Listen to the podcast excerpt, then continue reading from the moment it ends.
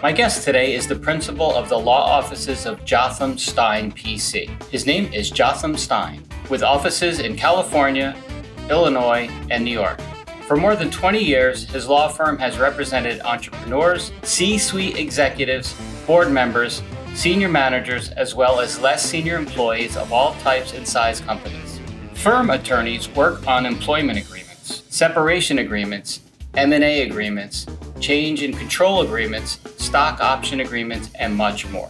Jotham is the author of the legal textbook and Professional Guide, Executive Employment Law, Protecting Executives, Entrepreneurs, and Employees. First published by Oxford Press, now in the seventh edition with LexisNexis. In Jotham's book, Even CEOs Get Fired, he brings this wealth of experience to the general audience. This book is an engaging read meant for everyone. It provides colorful detail and great insight regarding what happens at the top of major companies, businesses, and corporations. It also provides direct and invaluable advice to people at every level of the corporate world, helping them to succeed there and protect themselves. Order your copy today at evenceosgetfired.com. Now sit back and enjoy this very educational episode with Mr. Jotham Stein.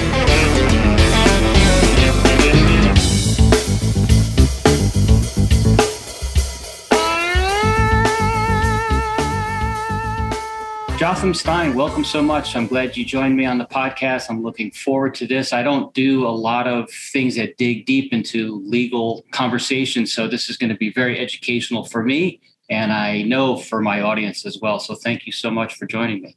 Thanks for having me on your show, Joe.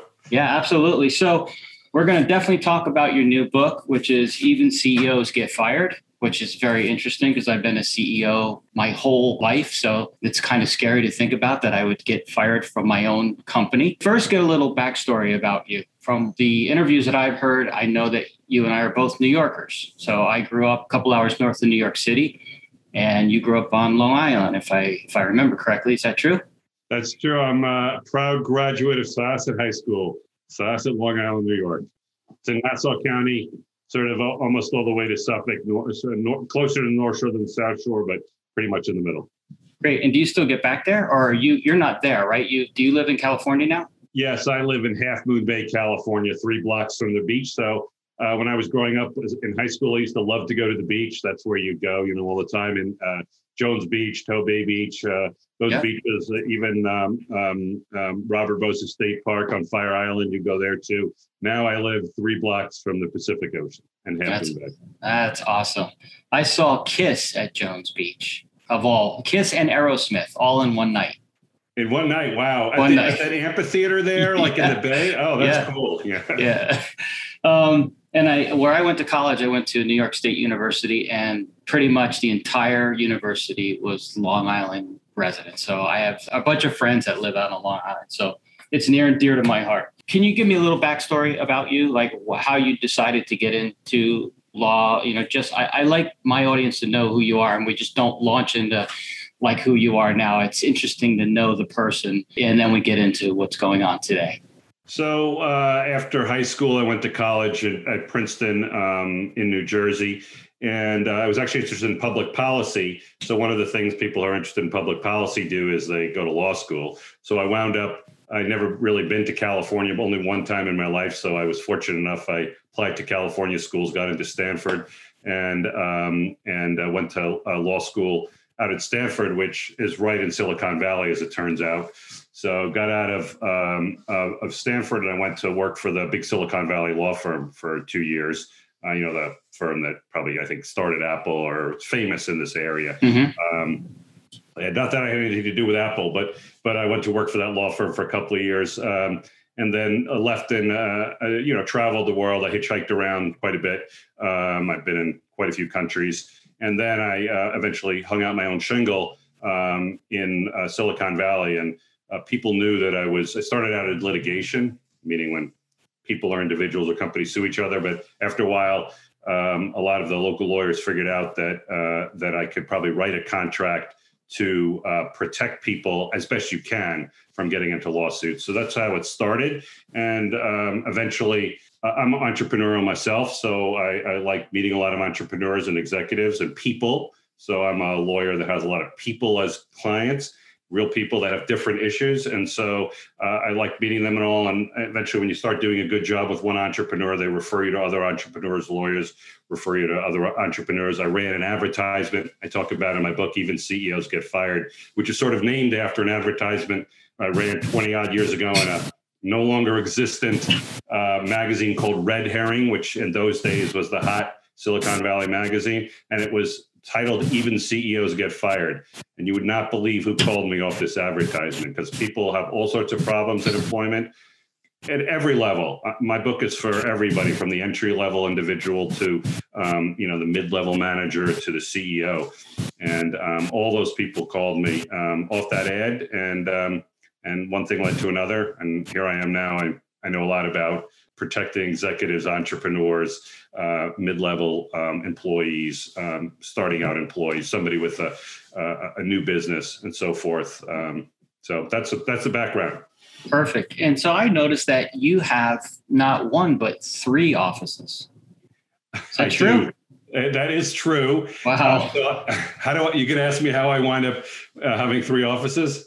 Well, because so, you know, it's it's like uh, I know even when you were with David Meltzer on that interview, it was like, I you know, what was the first thing that came to your mind when you said, "Hey, I'm going to break out on my own, get out of the the safety net of working at a firm." Right? You don't have to think about much of anything but what you're responsible to do. But then you break out, you open up not only one office, but you have three offices. So I was looking, going, okay, man, he really went for it. So uh, this, the story of those offices, of course, that my longtime office has always been in Silicon Valley in, in Palo Alto. Uh, although these days with COVID, you know, you, you can work anywhere. You can work anywhere anyway when you represent entrepreneurs, because entrepreneurs do not care where you are in the world as long as you're giving them excellent advice. And uh, and many of them won't even come to visit me in my Palo Alto office because time is money. They'd rather be doing whatever they're good at, whether mobile games whether it's biopharmacy, but it's Wi-Fi, whatever it's security, whatever they're great at, they don't want to come visit their lawyer. Um, maybe once. So um, um, I could really work anywhere. But I had an office in, I now have an office in Chicagoland outside of the Chicago suburbs, uh, in part because I live there. Um, uh, and I can say that living uh, near Lake Michigan in that area and those lakes out there is not the same as living by the ocean if you grow up on Long Island by the ocean and it has to smell like salt. So mm-hmm. uh, I now moved back to California.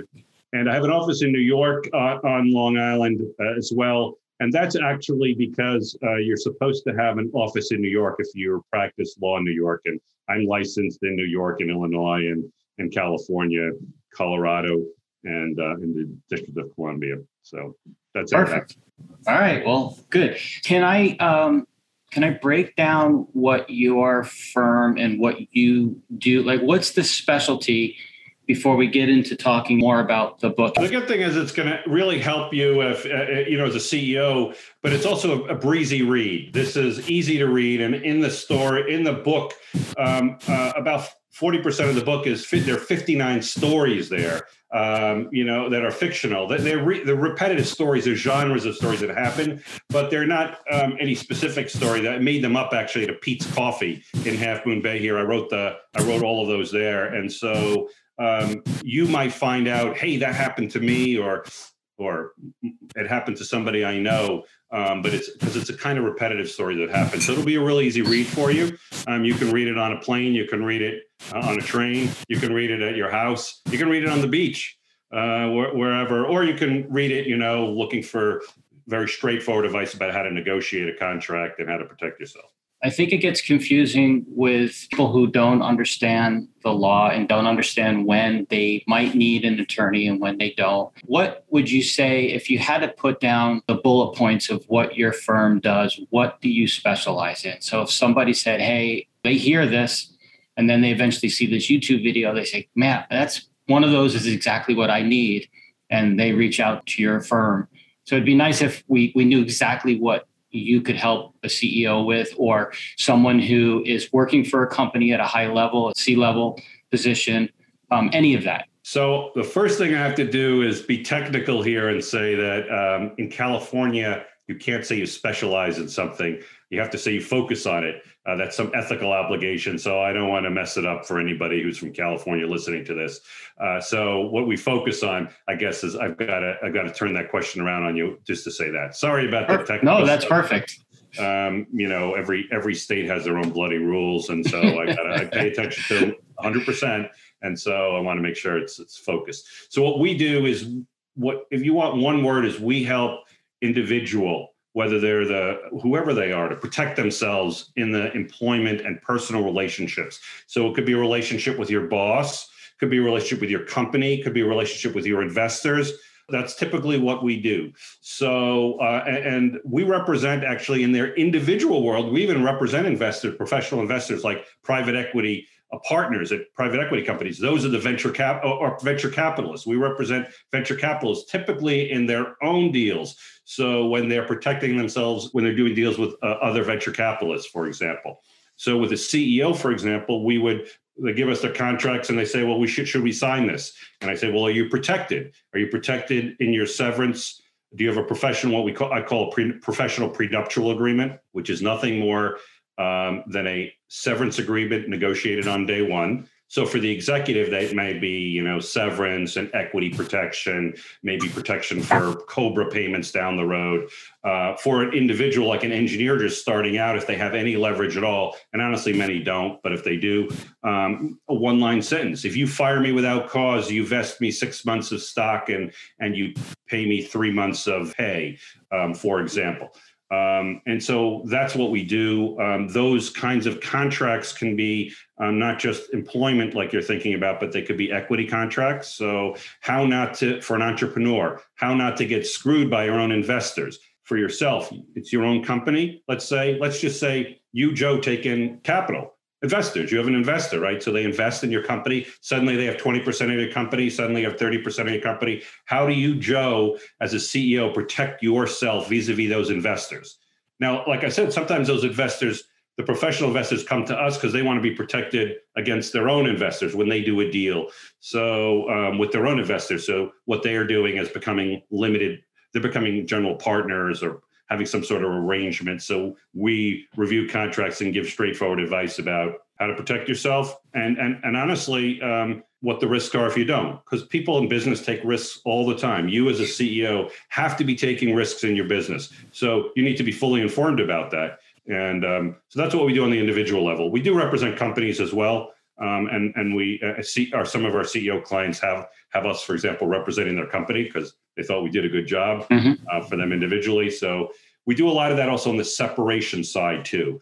And I've described the employment side, protecting protecting the CEO, like your question was on the on the front end, but the back end is we help negotiate separation agreements all the time so that somebody has sort of a smooth landing and can then professionally reincarnate themselves. So I used to share office space with a um, what would they're called a a placement agency, right? They were finding jobs for people. Right. And some of these jobs would, would be at a high level and, right. you know, really lar- fairly large salaries.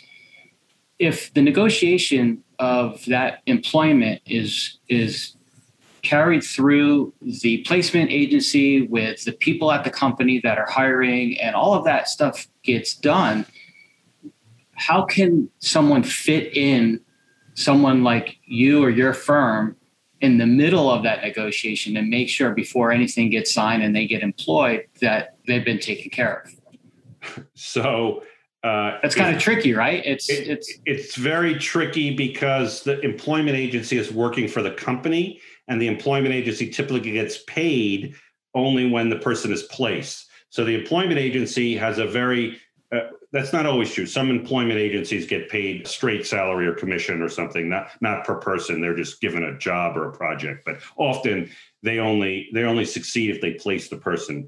All right. So uh, if you're talking on a lower level of employee going in at a company, um, they often don't want to take the risk of going to get a lawyer um, because that could create a real problem, frankly, in getting their job. If you're talking about a senior executive being placed by a placement agency, then it's there the really best placement agencies that really care about their client that they're placing, even though they represent the company, will say, go get a lawyer. But almost all of them do not, even at the highest level. So it's incumbent on the on the on the executive, whoever they are, uh, or entrepreneur, but in this case, employment agency is going to be executive, um, to go and to say, uh, get get their lawyer. So once they get a lawyer involved, then the employment agency is sort of out um, on the outside, and it's a negotiation between the executive and the company, and using us often as shadow counsel, so we don't even appear until the end to work on the contract. But um, you know, if you're going into, if you're a senior senior level person, you want to know what your downside risks are, what your recommendations are from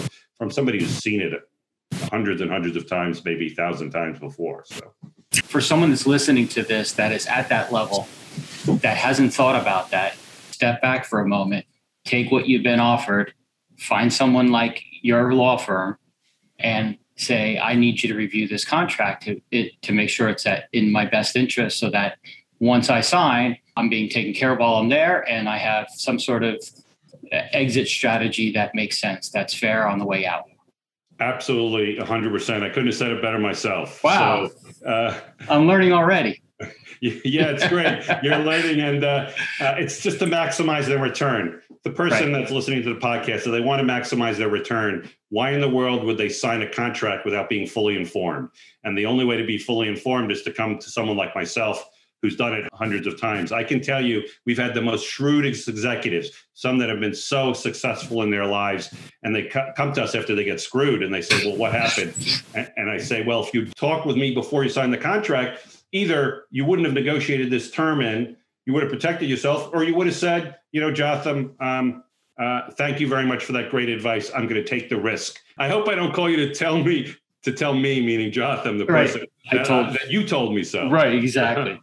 um, let's take me for example, as a CEO of a company, and like I had mentioned, I have I've had three or four companies up till now. Do you, if would I ever come to you and say, I need help protecting my personal assets. I need some way for you to look at my business and look at my personal assets to make sure that as as an LLC, which I am, I'm an LLC with S corp, you know, on the tax side.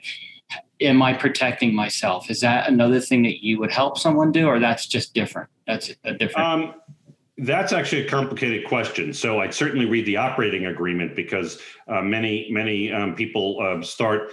It depends on how you're asking the question. I guess it's all context dependent. If you're asking me how can I set up a corporate formation that I'll best protect myself with trusts and estates, I'm not the person to do trusted estates, right? We we we send that out to lawyers we know all the time. That's a special area if you want to set up a, like I said, a trust and estate. And lawyers uh, in the legal world they call that trust and estates law. Right. If you come to me and say, how best can I protect myself in the corporate world by setting up an LLC, we certainly could set up an LLC, I've done that. We also work with other firms. I give advice all the time to our entrepreneurial clients. I mean, I'm like a secretary or just just um, have been secretaries of companies before for our clients, but we might work with um, with uh, another law firm uh, if, for example, they had doing a sophisticated securities transaction by selling stock or something. But um, so we can we give advice on that, and at some point we'll stop and say, no, you need somebody else. Uh, if you're if you're talking about how you, Joe, um, who has an LLC, can protect yourself vis-a-vis other investors or vis-a-vis partners you might have, strategic strategic partners, or even vendors or contractors. Um, yes, we do that all the time. Then you would come to me. So basically, we have client exactly like you're describing. Somebody who just starts a business who's been a serial entrepreneur and they get most of their advice from us and we say no we're not giving you advice. For example tax law. I never give advice on tax right? I know the lawyers who give the advice but and i recommend our clients that to that but i have i have clients who want me to give them advice on tax law and i'm like absolutely not. Let me let me let me tell you where to go. And and and you know most most people who are in business and and are uh, will say, okay, well, if my lawyer is telling me he's not the right person, um, we find them the right person. That's just an example. So your question sort of um, involved a, a, number of possibilities, and sure. without knowing the facts, I can't really answer it 100%. But yeah, you know, and I'm just trying to drive to the fact that if I was listening, to, like I listen to podcasts in the gym, and things will pop out during an episode where I'll say, "Oh, that is something I've been thinking about, or something I need an answer for."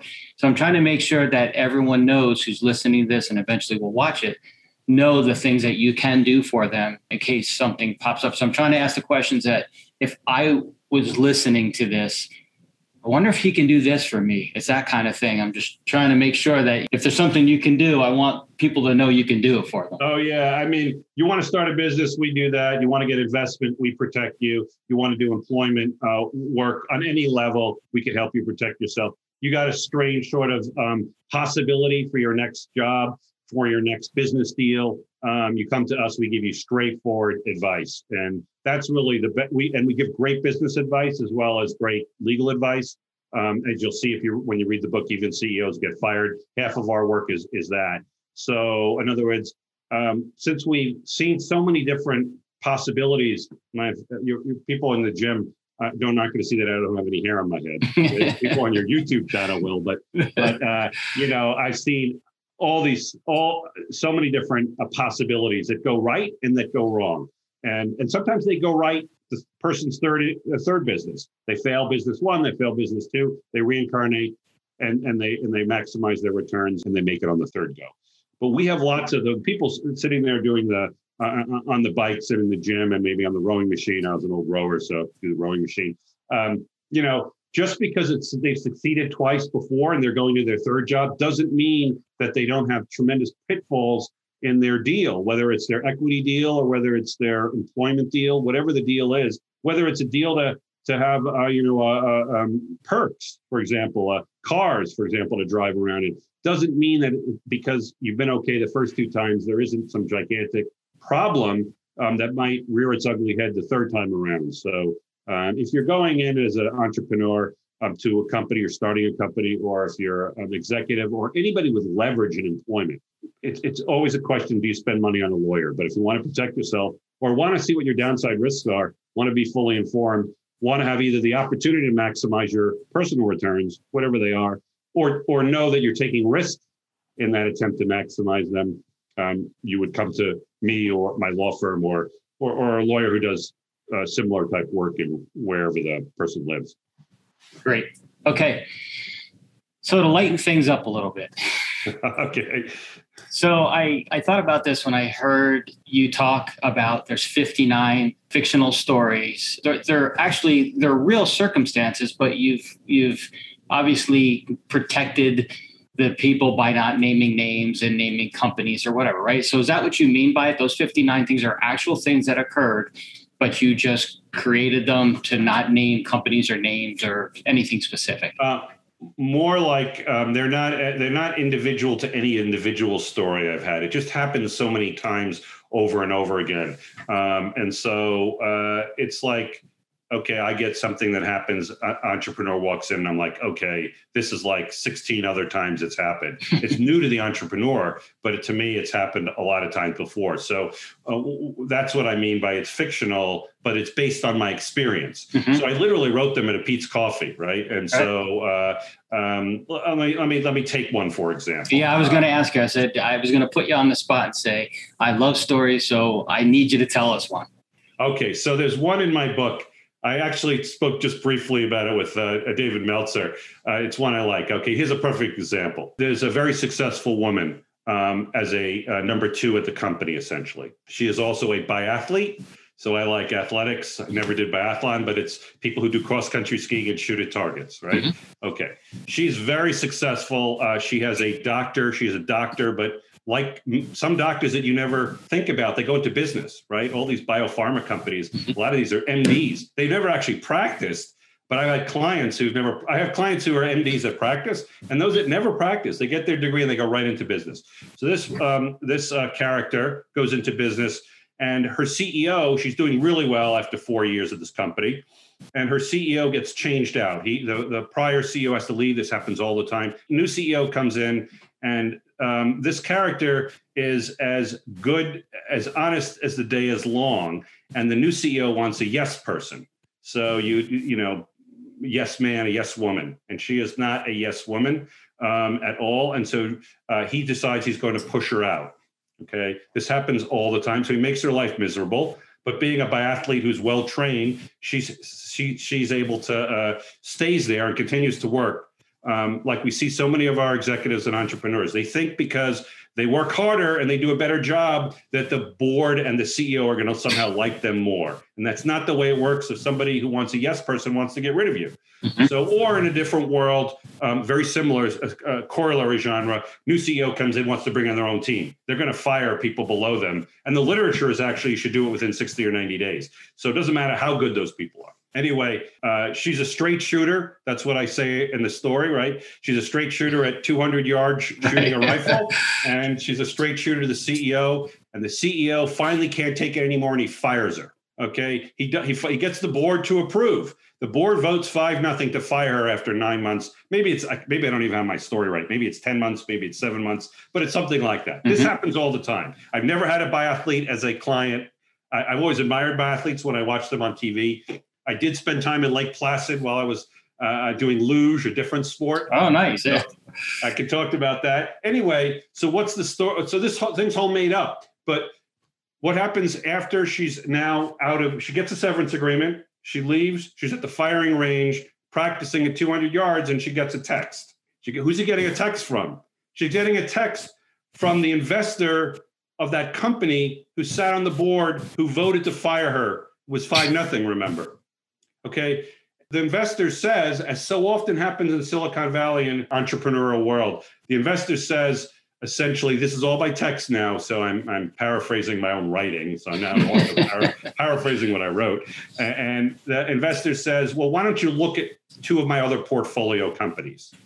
All right. And, and she texts back, the character texts back to the investor and says, well, I don't understand. I got a great severance agreement you fired me. Vote was five nothing. Why are you contacting me? And he says, well, it didn't work out so well at the other company, but one of my portfolio companies here might be a better fit. Okay, so that's a story that's happened multiple times in mm-hmm. Silicon Valley, multiple times in the entrepreneurial world. I have no, that's what I mean. I created them.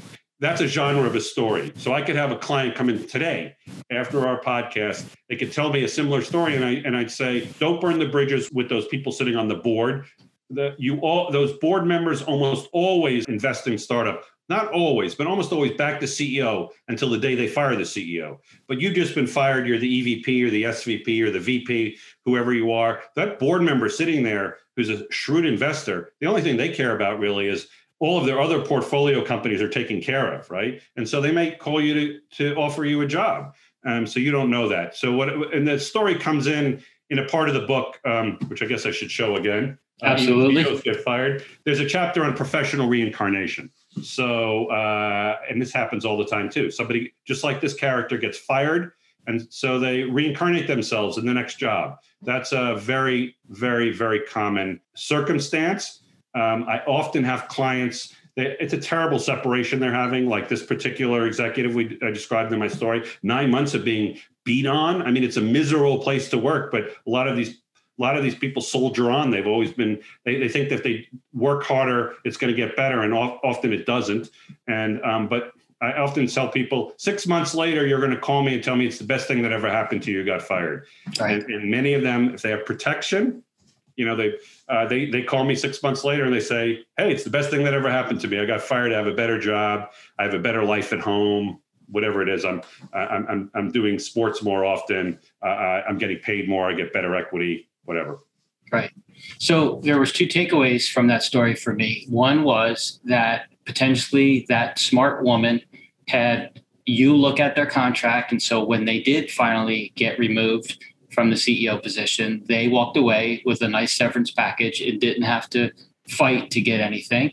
And the second thing that you mentioned was that they left in good terms, at least with the board, which showed that they could then potentially get more opportunities down the road by not having this giant blow up at the end of it.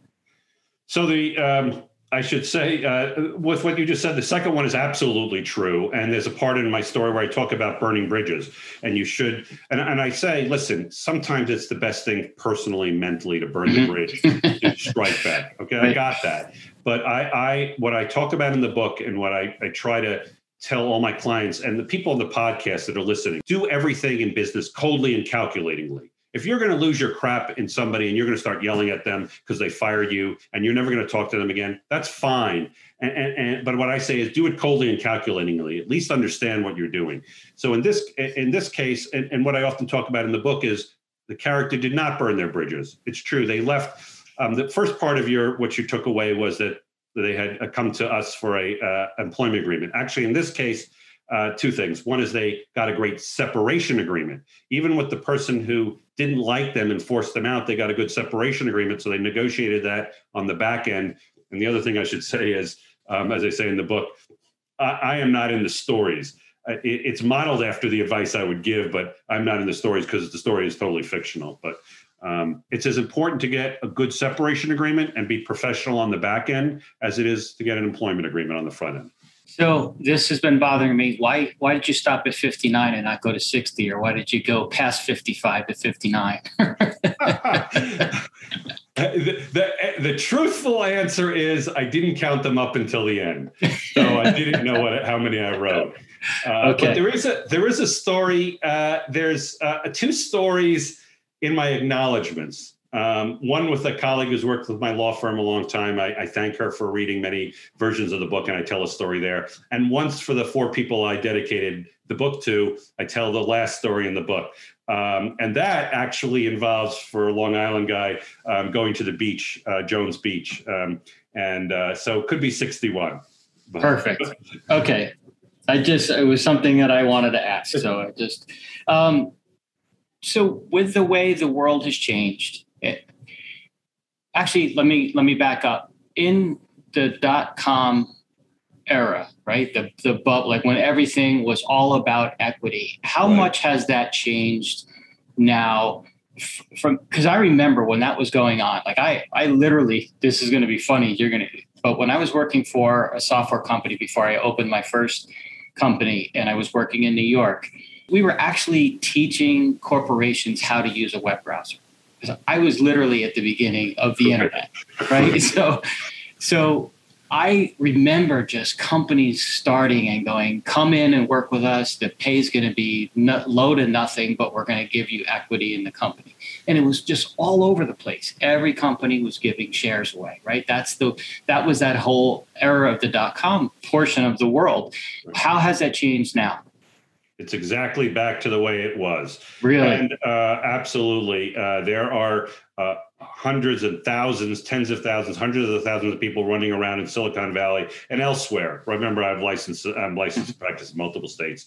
So we have clients all over the country. They want equity. It's all about an equity play. Now, Having said that, there are many, many companies who don't really give equity to anybody but their senior officers. And there's many places in, in our country, in America, where um, you only get a salary.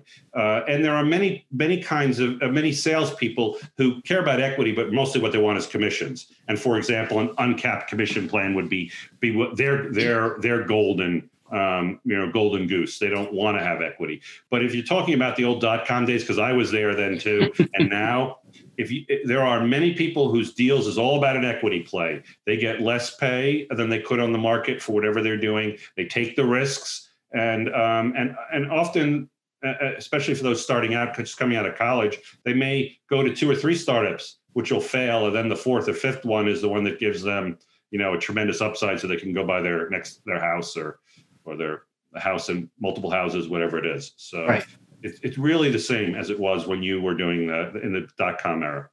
Was was there a lull at one point after the dot com where everyone felt so burned about equity and all of that that for a while it wasn't even on the table? Or, I, I no, think no? there was a yeah, there was like a it never went away for everybody, but yes, there was definitely a period of time when equity. Remember, the stock market was in the it was way down, and there weren't so many IPOs and and people wanted now it was all about salary. Even if for the startups or upside bonus upsides if you did a good job after a year even though you got a lower salary. So it did it did the desire for equity and equity plays slackened. I would absolutely say that there was like a trough you were like like this but now it's back to the way it was um, in my view. And um, it's that way not just for the entry level person coming out of college uh, who wants to get some equity at a company, and not just for the mid-level individual who's moving from one company to another, but also all the way up to the CEOs who want more equity and and, um, and they'll give up salary or bonuses. Now, at the largest companies that you hear about, the Fortune 100 companies, those executives are getting equity and very high pay. So, and bonuses and what's called um, LTIP, long-term incentive plans. Uh, so it depends on where you're, what you're talking about, what company context you're talking about, what region in the country. But in right. terms of um, the startups of the world, the smaller companies of the world, the equity play for everybody, um, from from the person who, who takes out the garbage all the way to the CEO. It's it's it's the way it was. That's incredible, and you would see a lot of that where you are in Palo Alto and where you're, you know, Silicon Valley, right here. All the time, and all the time. Talk, all the time. And when you talk about that, if you're getting stock at a company um, um, and, and, it means a lot to you, um, you better figure out, or you should figure out, um, how to protect yourself with that stock. So, for example, um, m- many times companies give out shares over four years, let's say, or five years. They vest over time. And in the first year, they have what's called a cliff. So you vest no stock, you don't get any stock, you no right to stock until the end of a year. What happens if you're fired at 11 months and 30 days just before the year? Mm-hmm. The contract says you get nothing. So do you want to protect yourself against that possibility? Because that happens a lot, right? Crazy. Wow. All right. So I grew up in a large Italian family that owned a restaurant business. Okay. And I literally, I partnerships for me make me cringe. Just the just the word makes me cringe, and and I saw my own internal family fight, and I saw my my father who has since passed. My his brother is still living, but I saw them literally just separate and not talk to each other for years and the rest of the family hating each other. So that's just the lead into the question of partnerships. I, I, is there a part in the book? Again, the book is Even CEOs Get Fired. Is there a part in that book that talks about partnerships and talks about what to look for, red flags, things that that seem to always go wrong in partnerships? Any of that sort of advice? So there's a little bit, but it does not heavily focused on partnerships because, uh, but but the teachings in the book on how to protect yourself, maximize your returns, put everything in a clear contract. That's very clear. There's two sort of parts of the Italian family having the restaurant business and then a fight among family members. Okay. Um, and, and and and that is discussed in the book in a different way, which is you know make sure you know who you're going into business with. But the, part of the problem is I can't protect you from a fight among man, family members who were fighting for many other reasons and historical reasons, right? I mean, they just weren't family members in the business. They had had a family history, right? They grew up mm-hmm. together. They had uncles and aunts and grandparents, and so that's that's a personal um, um, sort of a, a, personal concern. Those people, that's that that a lawyer can't help you with. Although we turn out being a lay psychologist all the time, so we might have been able to help. For example, somebody comes to us, and this happens all the time. Two partners are fighting, and we say, "Well, why?" are you fighting? You know, maybe it's better you break up and and and before you have a fight about this. Do you really want to sue each other? Because you wouldn't believe some of the lawsuits that are fought between family members or former friends. It's terrible. Well, um, yeah, and I was going to say this was a push out. My father got pushed out, so this was a thing where he worked there, all the, helped build this business his entire life, and in the end, this coup happened and he got pushed out. So the worst part of those kinds of pushouts that happens and I'll tell you a little another one of my stories that, that repeats itself all the time. Uh, the pro- the worst problem of those stories that, that I hear about, you're telling me about, is the personal the personal suffering, right? With getting getting kicked out of your own family business, um, getting stabbed in the back by your own brother or mm-hmm. uncle. That worst part of that isn't the financial loss, although that can be terrible. The worst part is the personal loss. Uh, and the personal relationships that are lost and the suffering that happens on a personal level that um, um, sometimes people need psychologists for that to help them there rather than a lawyer. The second part of that is the financial potential loss. That we could have helped them protect themselves uh, because if you have a contract, and we've had some of these where nobody can fire the other person contractually, you can't fire them, so they have to do a deal or in a, in a, in a typical family situation, somebody passes, you have a buy sell agreement. Uh, but imagine having a contract, and we've had these with really sophisticated investors. So imagine, th- like your imagine whoever pushed out your dad, um, ha- not having the legal right to do that. Contract says the business is 50 50 in one side, or even the contract could say, Uncle gets 70% of the business, I get 30% of the business, but you can't fire me and you got to keep paying me. Or, well, if you fire me, at least you gotta you gotta continue to pay me my exact same salary with a cola cost of living increase. You know, there are mm-hmm. ways to help to, to, to make sure that it's negotiated out um, as opposed to a coup. Um, now, the story you want to hear the story from the book? That's totally all right. The the repetitive story that happens a lot, and, and again, the worst is just like your dad. The worst is the personal cost. Is the person who gets um, the entrepreneur who gets stabbed in the back and is forced out of their own business.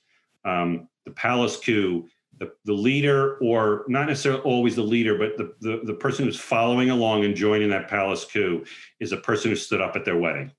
And the wrongdoer is the person who stood up in the wedding. And so when the client comes to me with this story, and it's happened many times, multiple times over the years, and uh, uh, the worst thing you feel most terrible about is the client here who's now t- telling me this story. They made a, a lifetime of decisions to have the wrongdoer stand up at their wedding and they believed that that person was their loyal friend and the destruction of that friendship and and the and the new clients recognition that they got it wrong on a personal level. That's even worse than the the financial cost. Mm-hmm. and the financial cost can be great. Being stabbed in the back by the person who stood up at your wedding stories they only happen when money becomes involved. And in the startup world it's usually when equity suddenly becomes it goes from a penny a share and suddenly it's worth $50 a share or $20 a share and by the way, unfortunately, I have to report that the wrongdoer can be a bridesmaid just as much as it can be a groomsman. wow. Okay, so here's the question I have based on the circumstance we just talked about with my father and having that business, and it goes for any any business. If you start to think something's going bad, is it too late then to try to figure out a way to protect yourself? Maybe, but the first thing you should do if you get if you get concerned that something is going wrong is not wait around. It's go find a lawyer who knows what to do and might be able to help you. So this is something I do talk about in the book.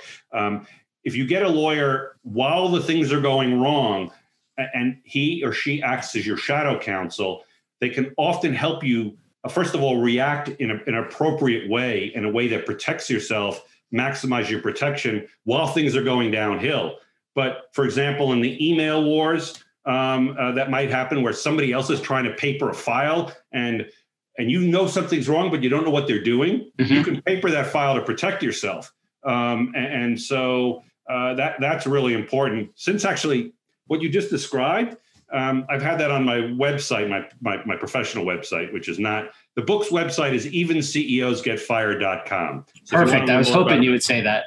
Yeah. Even see it's it's one word, even CEOs get fired.com.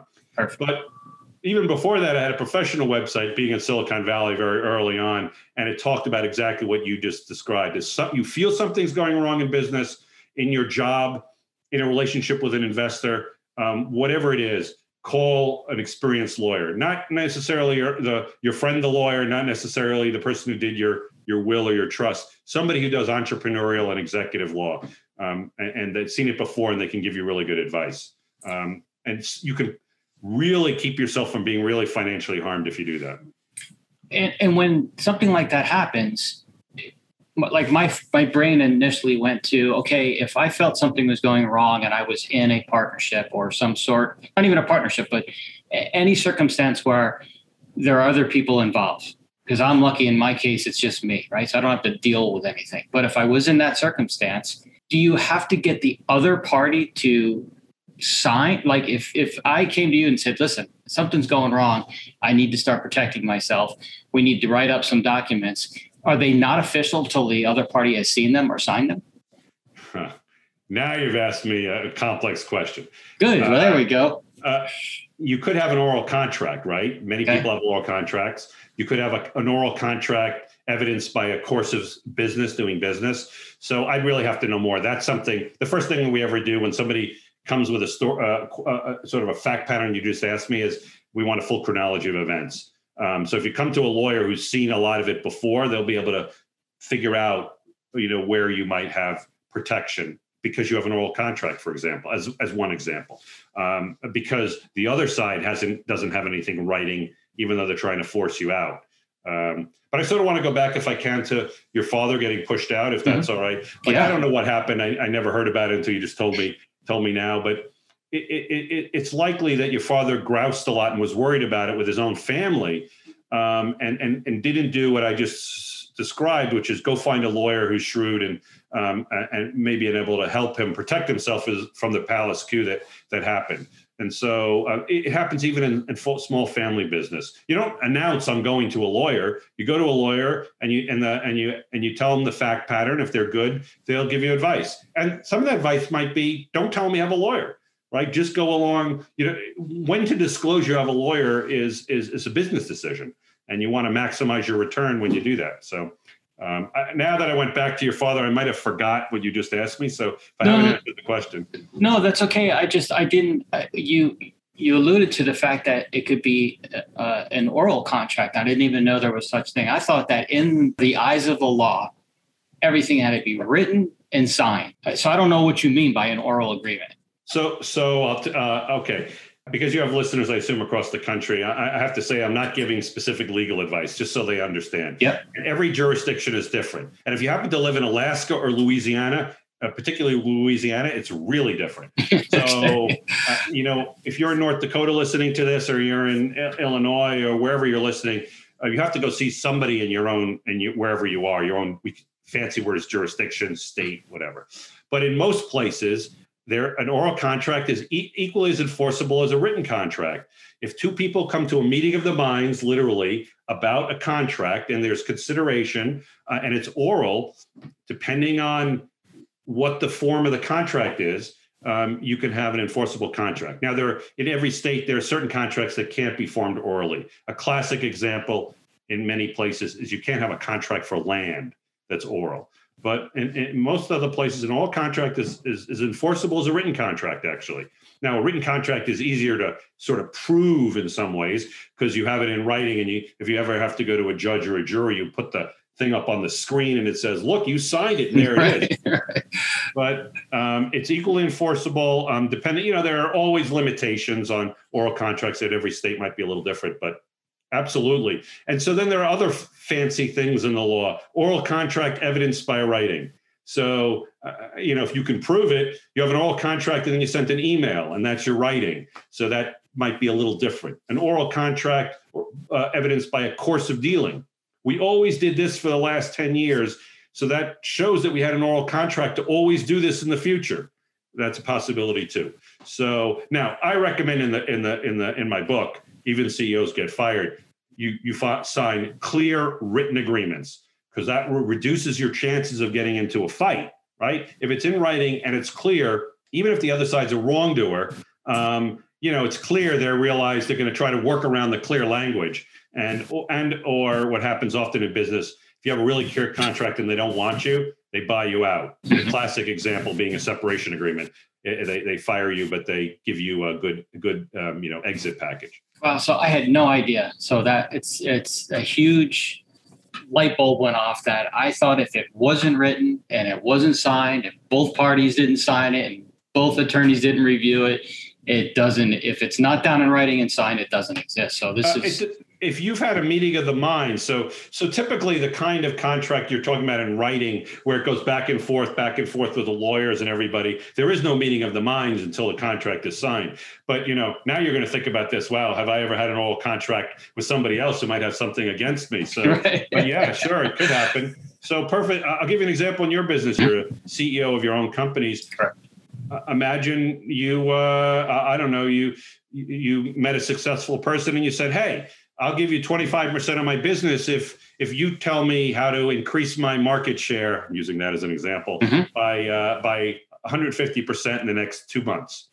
And that person then connects you, uh, uh, they connect you with, I don't know, the great guru of market share. and, and, suddenly in a, in a month, you've, you've increased your market share by one and a half times. You might owe them 20% of your business, as an example. Yeah keep you from going out and making those promises. So Wow. think of this way: if if you make an oral promise, if you promise somebody something, and they're giving you something back. I'm not talking about you know a family member or something. Although it could be a family member. Lots of crazy disputes that way. But you promise somebody something in business and it's something to do with your business, and you say, for example, I'll give you 25 percent of my business if you do X, Y, and Z.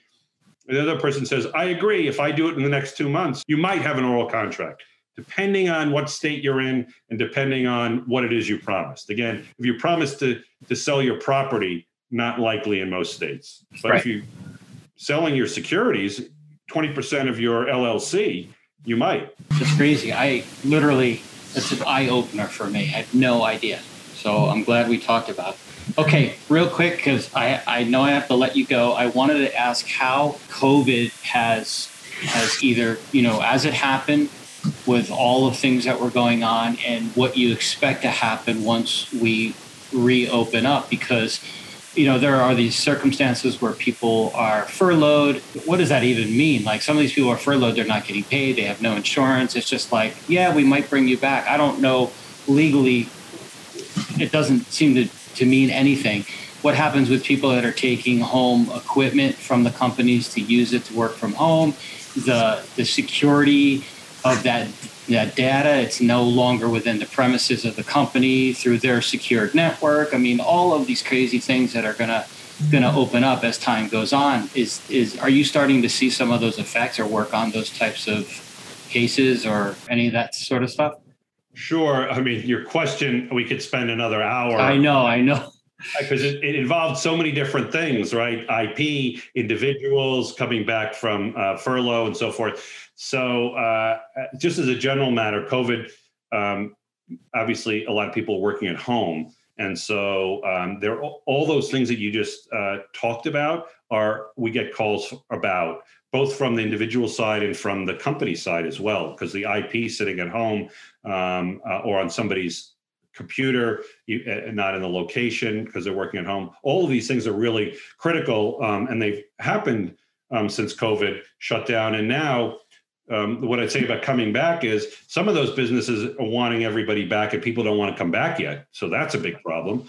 On the other hand, some of the businesses want to keep people at home. Um, they're like, okay, it worked really well. Let's keep it at home. They don't need to be in an office, lower overhead, and um, actually sometimes they realize there's more efficiency of work because there aren't anybody to talk to when you're at the house. um, so it goes both ways. And then there are issues about how to come back from COVID uh, and what to do. So we've literally had calls and, and, given advice on, on many of the things that you just discussed. And they're completely different, right? They're just issues that came up that nobody ever thought about um, um, before. I mean, they always thought about one, they thought about them, but it didn't happen. Didn't happen like a whole country got stuck at home, and now all, there are all these issues. So happy to talk to you more in, a, in another podcast. I know we're coming to the end about it, but Yeah. that, you just raised like so many issues in one question. Yeah, I Um, know. It's a it's and I was just and for the listeners, IP means intellectual property. So I just want to make sure they understand what we're talking about when we're talking about that. Um, but yeah, we, it could. I'm sure it could be an hour long just talking about it. R- real quick, were any new laws created uh, uh, because of COVID nineteen and all of that? Have you dealt with new laws? Oh yeah, there's a huge number. I mean, for example, the stimulus package that happened because of new laws, right? So there are other other laws associated with that. There's been a whole bunch. The legislatures, you know, have done done various things, but the there's been three stimulus packages. That's just a one example. Yep. Okay, perfect. Can you do me a favor and show the book again? Even CEOs get fired. Even It's a vet- CEOs get fired. Uh, you can get it on Amazon. So if you uh, if you type in "even CEOs get fired," separate words like you're typing in the words of a book, then you can get it. It'll come up on Amazon right away. Um, if you type in my name in the book, you know, do a Google search, it'll come up. Um, you it, the website is even CEOs get fired.com, but it's one word. You'd have to type it all together. There's no spaces.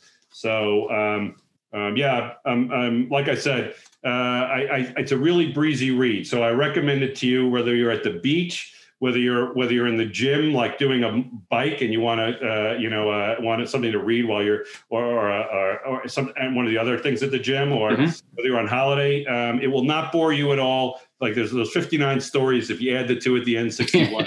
um, I think you'll really enjoy the read. Perfect. Jotham, I really appreciate you coming on. It was a pleasure to meet you. It was a pleasure to talk about this. This is a subject that I have very little knowledge of. And every time I get to meet someone like you and talk about something this in depth, uh, it makes me feel like a better CEO, even though I'm, i I probably should know more about this than I do. But I appreciate it very much. I wish you all the success with the book. I really look forward to reading it. Thank you very much, and thanks for having me on your show, Joe. You're welcome. Thank you. I hope you enjoyed this episode, and I want to thank you for listening to my podcast. I know you have many options to listen to various podcasts, and I'm honored that you chose to listen to mine. I would love it if you would rate my podcast five stars and write a nice review. It really helps to bring up the rankings of the podcast to other listeners. Once again, thank you so much for listening to The Joe Costello Show. I appreciate you very much.